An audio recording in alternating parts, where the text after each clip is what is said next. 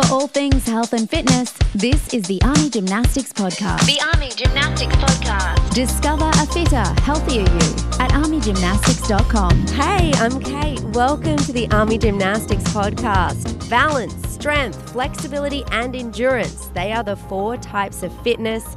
And today we're going to talk about why they matter. Now, the best approach to fitness is a well rounded one. And those four main types of fitness all have an impact on your health.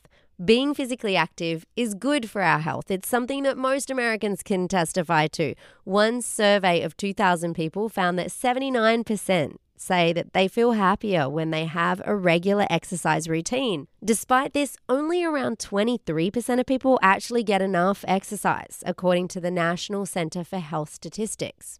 Whether you have a specific fitness goal or are simply interested in improving your health and well being, it's really important to understand the different types of fitness that exist. That way, you can choose a fitness regime that will allow you to reach your personal goals or target.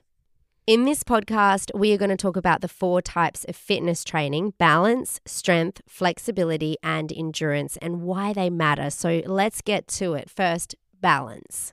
While balance is often overlooked by people who regularly hit the gym, its importance to our fitness can't be overstated. Improving your balance helps to increase strength and coordination, which allows you to move steadily and freely. Think of balance as being the foundation of a good fitness routine. Enhanced mobility, stability, and flexibility allow you to perform both everyday tasks and fitness routines more easily.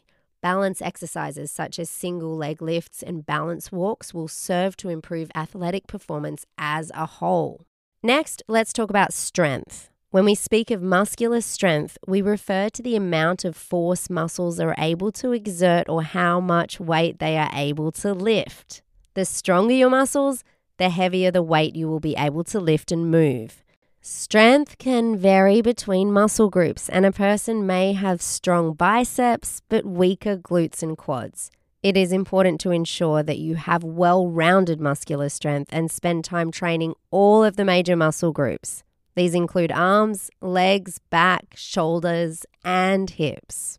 Flexibility. Now, flexibility refers to the ability to move joints and muscles through a full range of motion without difficulty or pain. Certain physical activities require greater flexibility than others, including martial arts, dance, and gymnastics. Regular stretching helps improve flexibility. This, in turn, helps to reduce the risk of injury, reduces pain, and it enhances performance in certain athletic pursuits. So, always ensure that stretching is part of your workouts, including both a warm up and a cool down stretch. Last but not least is endurance. Muscular endurance refers to the ability of muscles to sustain exercises over a period of time, and it is always recommended that you include muscular endurance activities in your fitness routine. Now, these may include isometric exercises, high rep weight training, and longer duration training such as running or cycling. And if you're looking to improve general endurance, there are many beginner friendly workouts that you can do. These include stair climbing, yoga, and also Pilates is a good one. So now you have an understanding of the four types of fitness. You can see that a good workout routine really should include each of these four fitness types because each is closely associated with better overall health and physical fitness. Now, if you are ready to feel more confident in yourself and get in shape, then join us at Army Gymnastics because we can help you get in shape, lose weight, and improve your health. Thanks for listening. For all things health and fitness, subscribe to our newsletter today. Find out more at armygymnastics.com.